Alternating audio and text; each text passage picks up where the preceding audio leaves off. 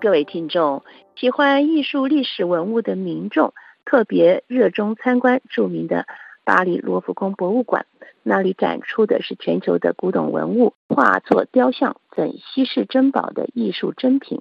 在二零二三年，参观人数将近接近了八百七十万人次的罗浮宫。不过，今年二零二四年一年伊始，罗浮宫的门票要涨价了。这是一个没有得到各方一致同意的公告。罗浮宫将从今年一月起调高门价，价格将从十七欧元上涨到二十二欧元。作为世界上参观人数最多的博物馆，不同国籍的人在这里相遇，受此涨价影响最大的，恰恰是那些外国游客。全球游客涌向罗浮宫前面的大广场，每天他们当中许多人都会进入金字塔的玻璃拱顶下，拥挤的人群列队游行，探索博物馆的宝藏。不得不说的是，博物馆面积达七万三千平方米，展出三万三千件作品，让参观者惊叹不已。英国人、意大利人、中国人、西班牙人，众多的民众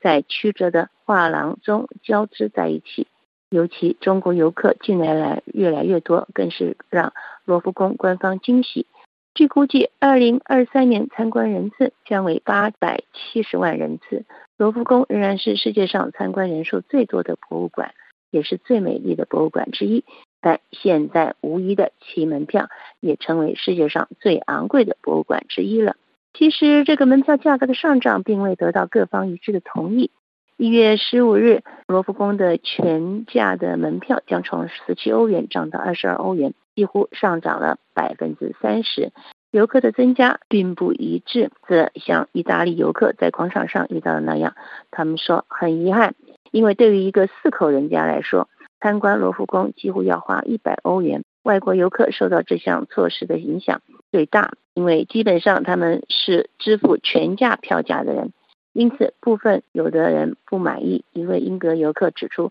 对于那些买不起却来旅游的人来说，这的确是非常的昂贵的。尽管如此，罗浮宫博物馆还是对涨价予以了重视，因此法国人不应该真正担心的，因为超过二分之一的游客已经是免费进入罗浮宫了。这是官方在新闻稿上指出的，有将近超过三百六十万游客，其中大部分是法国人进入罗浮宫参观，占了游客的百分之四十。这意味着几乎五分之二的游客是免费进入罗浮宫博物馆的，其中法国游客就占了二分之一以上。收费的增加，除此价格上涨主要涉及外国游客这一事实外。罗浮宫分官方证明了这一上涨的合理性，因为当前的能源费用上涨，热水和电力也在二零二一年至二零二四年间达到百分之八十八。除此之外，还需要加紧整修工作，提高展览、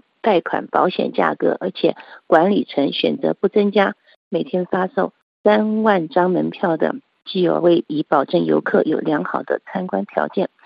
此外，如果博物馆百分之四十的资金来自公共补贴，那么剩下的也就是他们自己的资源，例如有赞助，还有附近的商店票务收入等，不足以支付所有运营的成本。